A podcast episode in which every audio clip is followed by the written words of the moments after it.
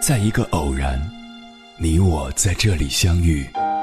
你有你的经历，我有我的故事。因为彼此的寻觅，我们走到一起。千山万水只为你，捎来谁的秘密？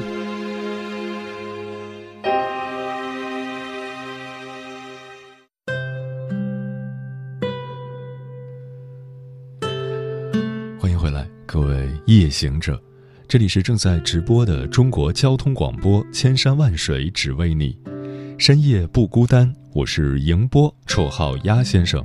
我要以黑夜为翅膀，带你在电波中自在飞翔。在网上看到一个段子，说梁静茹唱了爱情的三部曲：追你的时候需要勇气，谈恋爱的时候需要崇拜，不爱了就分手快乐。我对这个段子的看法是：唱歌的人也许洒脱，但听歌的人未必从容。如果你的爱情也经历了这三部曲，希望你依然保持真正的快乐，因为爱自己永远是第一位的。接下来，千山万水只为你，跟朋友们分享的文章名字叫《爱情长跑十二年，相爱和分手的原因只有一个》，作者时差大叔。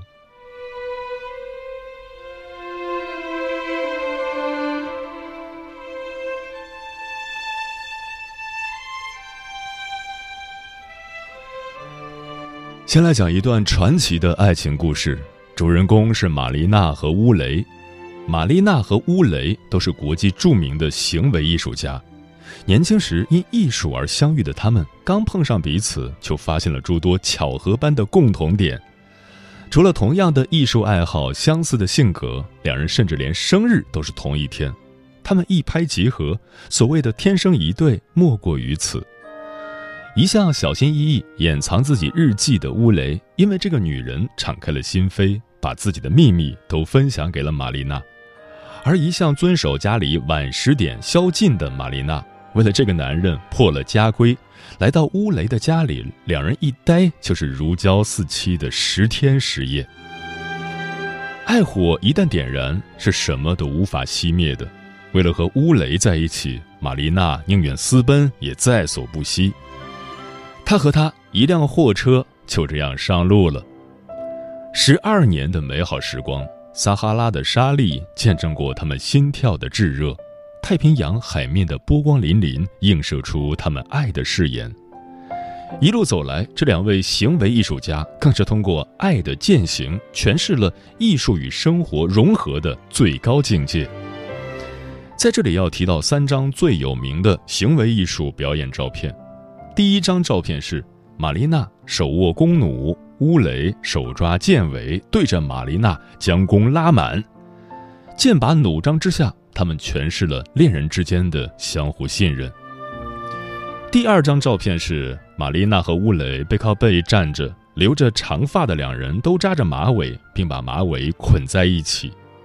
头皮和头皮的拉扯之间，他们诠释了恋人之间的相互依赖、坚持、退让和平衡。第三张照片是玛丽娜和乌雷面对面坐着，中间隔了一张桌子，望着彼此，一坐就是好几天。这种跨越日夜星辰的对坐和对视，升华着我的心里只有你的望眼欲穿。但就是这样一对性格相仿、职业对等、同一天生日也一起走过了十二年旅途的恋人，终究还是迎来了分手的结局。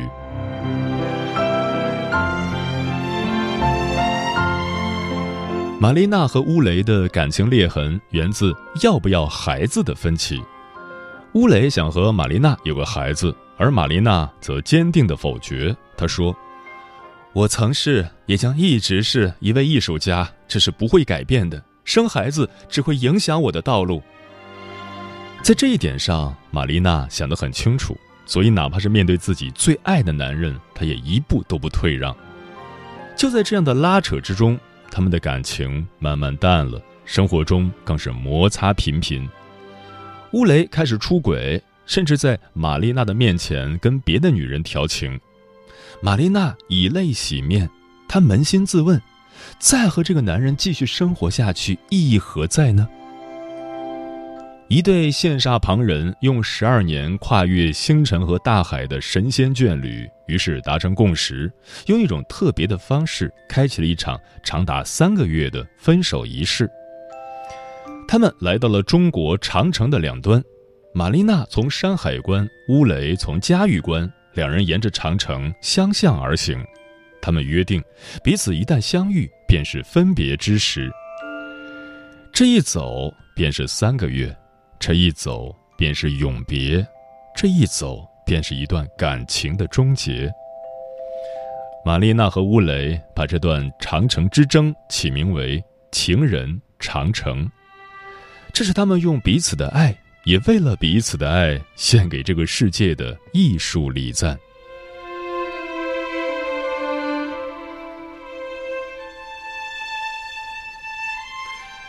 那么相爱。为何还走不下去？因为生命是流动的，爱情也一样。有多少对恋人当初牵起手时爱得轰轰烈烈，对未来充满了美好憧憬，但真正能执子之手与子偕老的能有几对？我想，玛丽娜和乌雷直到在长城上永别的那一刻，对彼此的感觉都没有消散，只是再也不能在一起了。怎么会这样？是因为当初爱错了人吗？不是吧，他们那么契合，是因为彼此还不够相爱吗？也不是吧，对一个人如此依赖和崇拜，若不是爱，缘何青睐？还是他们在关系中做错了什么，导致感情破裂？乌雷的要求没什么错，而玛丽娜的底线也真的不能退让。二零一七年八月。来自加拿大多伦多大学、美国犹他州立大学的心理学家，在采访了各个年龄层四百三十三位恋爱中的男男女女后，发表了一份爱情调研报告。这份报告揭示了几个关于爱情的真相：一、什么样的原因会让两个人继续保持恋爱关系？对两人关系的乐观态度，两人的亲密和互相依赖。在两人关系中做出了感情投资，倾注了很多个人感情，放不下的已经承诺的责任，也就是入坑了，恐惧分手后的不确定性和未知。二又是什么原因会成为分手的催化剂？感情上产生了距离感，彼此间说不清道不明的不兼容感，比如无端的日夜争吵打闹。信任感缺失，另一半的不忠。研究人员表示，很多人其实都有考虑过，我是不是该和他分手，我们是否合适这样的问题，但这个问题因其复杂程度而往往无解。因此，出于对分手后未知状态的害怕，对当前生活的习惯性依赖，大多数人会选择保持原状。更耐人寻味的是，在所有提及上面三项分手原因的人中，有将近一半的受访者表示，自己虽然已经明确有分手的意愿了，但还是犹豫不决，选择观望，成了典型的分手拖延症患者。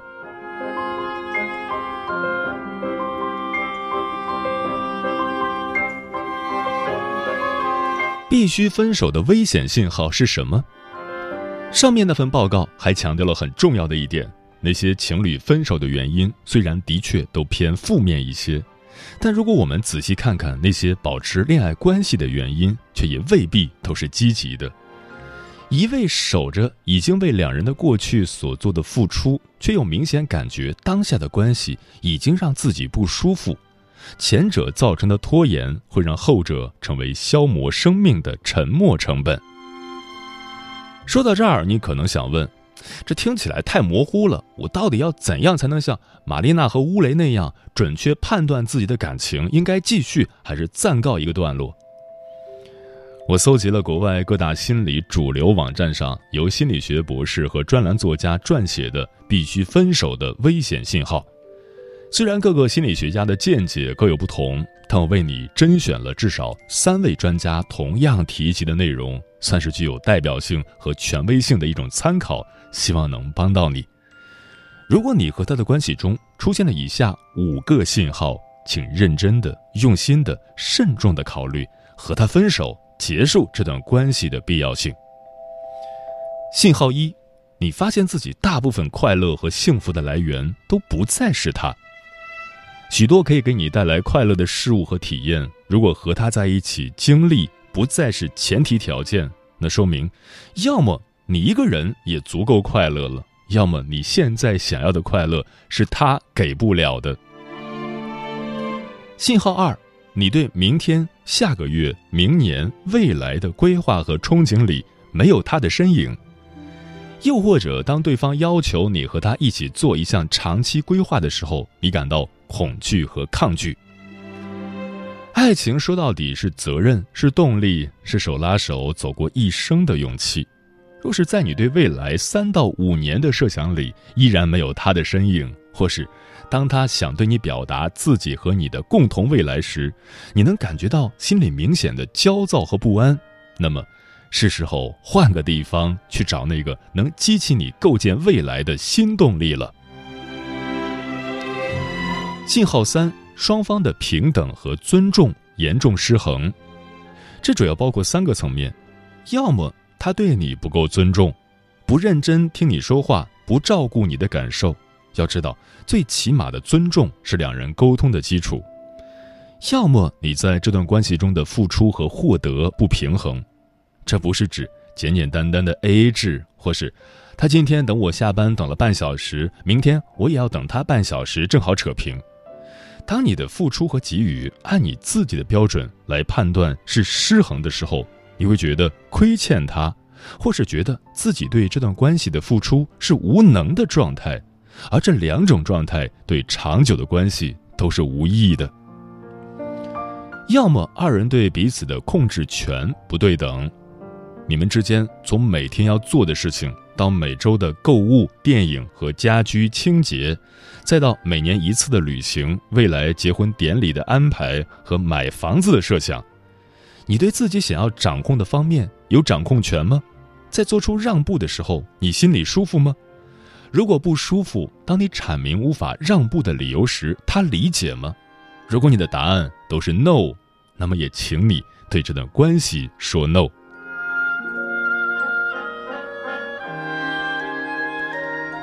信号四，为了他，你牺牲了自己的人生规划和发展。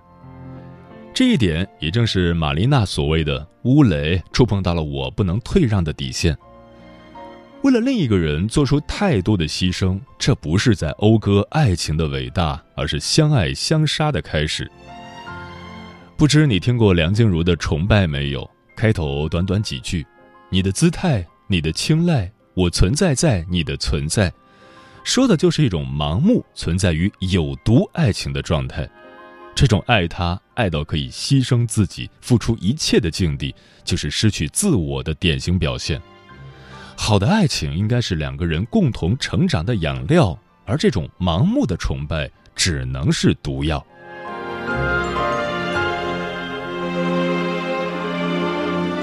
信号五，三观变得不再契合。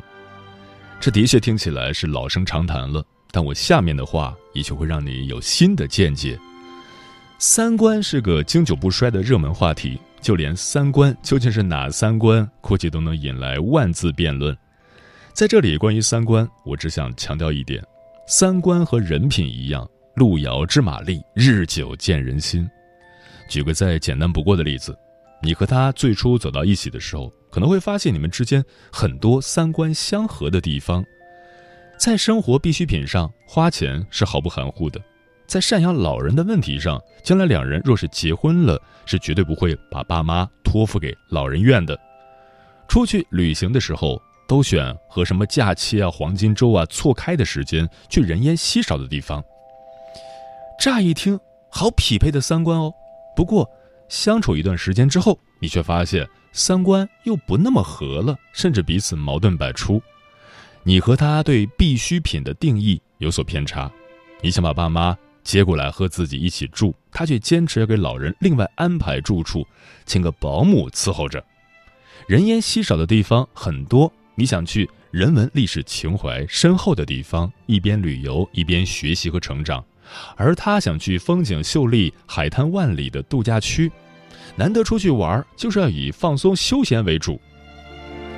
有这种变化很正常，没有人的三观是绝对正确和错误、好的和坏的。这种彼此生活一段时间之后，在许多细小地方体现出来的偏差，一旦你感觉到三处以上，而且几乎是每天都能触发一处，就是两人关系难以维系的高危信号。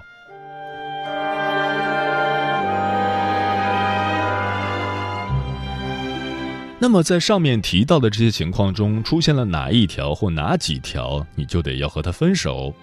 这很难说，毕竟不同的人对爱的要求和定义是不同的。但若是这五条里，你觉得有三条以上都是符合的，那肯定是很危险的信号了。这种情况下的主动分手，不是弱者的逃避，而是自爱的强韧。的确。对方还有改变的可能，你们也有复合的可能，但在此时此刻不健康的关系中经受痛苦和伤害，凭什么？退一万步讲，你的忍受和维持现状也很难让他有改变的动力。要知道，梁静茹除了崇拜，还唱过一首歌《分手快乐》。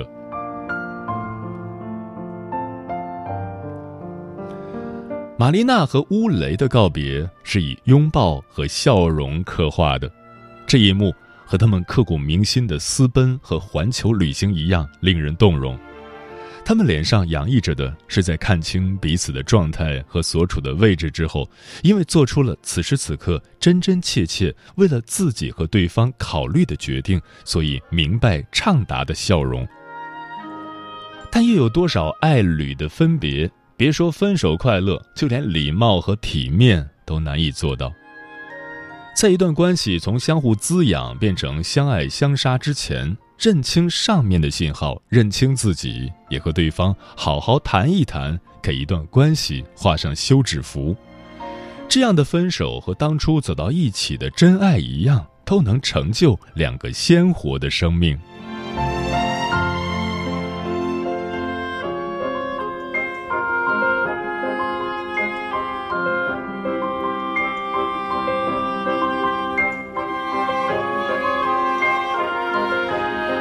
时间和命运总爱开玩笑，让两颗真心在毫无防备的时候重逢。还记得开头故事中提到的那张照片吗？玛丽娜和乌雷面对面坐着，中间隔了一张桌子，望着彼此，一坐就是好几天。那是玛丽娜和乌雷当初还在一起时合作的行为艺术表演，而那幅画面中所有的思绪。一直都活在玛丽娜和乌雷的心中，从未死去。二零一零年，长城一别二十二年后，玛丽娜在纽约举办了一场名为“艺术即为当下”的行为艺术表演。同样是一方长桌，同样是两把面对面的椅子，玛丽娜静静坐在一头，另一头的椅子则留给现场前来观展的民众。只要你愿意，就能坐在玛丽娜的对面。他会和你静静的对视一分钟。玛丽娜的表演轰动一时，前来对视的人络绎不绝。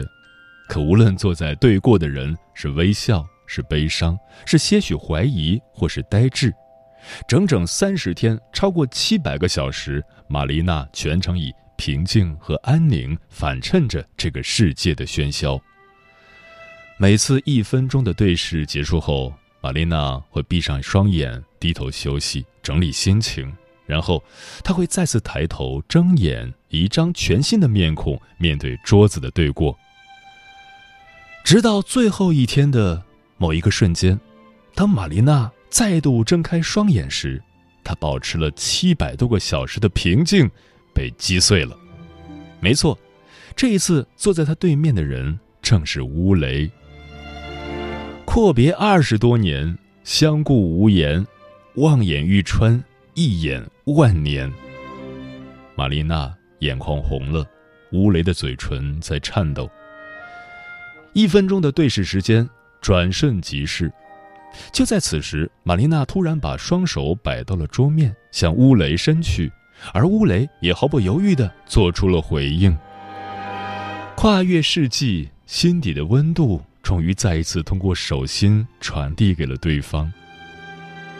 时间到，乌雷起身离开，没再回头，而玛丽娜也继续她的行为艺术，低头闭眼整理情绪，准备面对下一张脸孔。现场的摄影师用镜头记录下了这场世纪重逢，然而摄影师并没有捕捉到他们在握手时对彼此轻声诉说的话语。就让这短短的六十秒归于他们热衷的艺术，他们的记忆和内心深处从未死去的那份爱吧。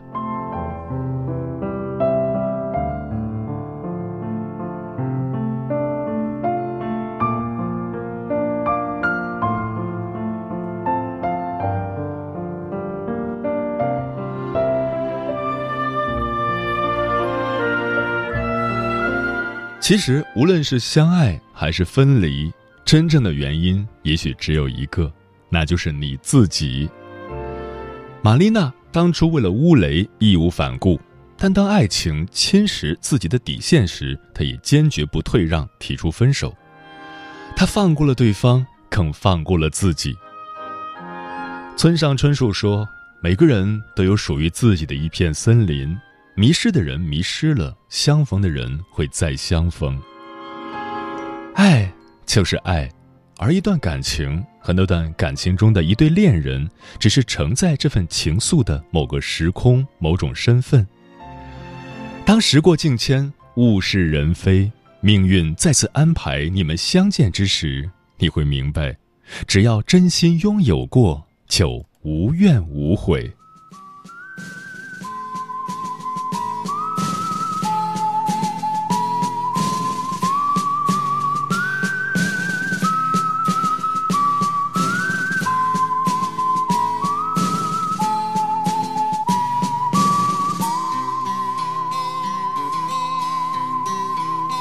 别管以后将如何结束，至少我们曾经相聚过。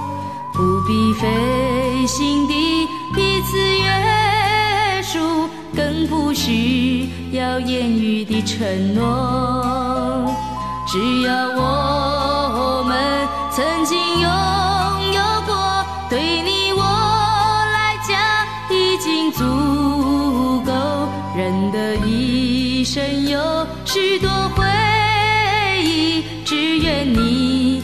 的追忆有个我。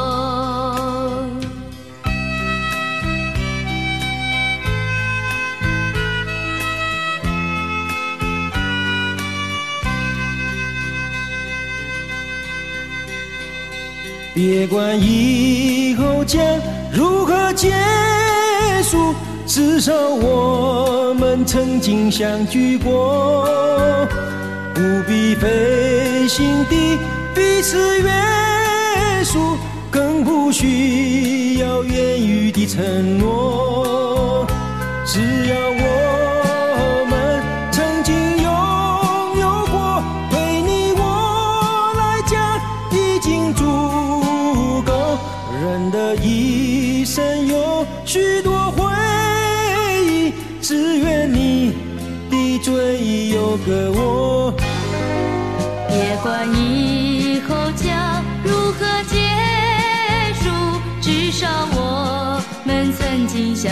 过。